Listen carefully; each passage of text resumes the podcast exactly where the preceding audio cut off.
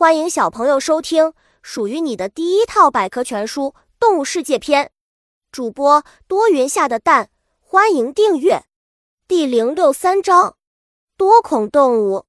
多孔动物是一类非常原始的动物，它们在各个海域都有分布，但主要的居住地在沿海的浅水中。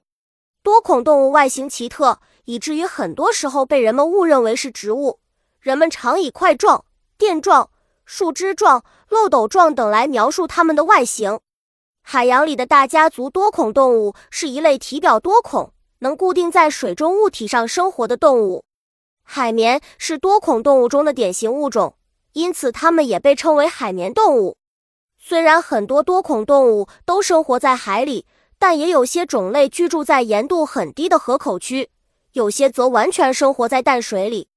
海绵奇妙的生活方式，多孔动物没有腔肠动物那样的消化腔，因为它没有真正的消化、排泄和用于呼吸的器官。它的所有生命活动都是由身体细胞与水流直接接触来完成的。海绵是一种非常原始的海洋动物，运动和进食。多孔动物可以通过身体上一些细长而卷曲的鞭毛来运动。它们在水里的运动方式不是直线前进或后退。而是呈螺旋式。进食的时候，它们会用鞭毛把水流中的食物掠走，然后再通过身体上的孔将水排到体外。神奇的骨骼海绵动物，除了少数种类之外，其他的种类都具有骨骼。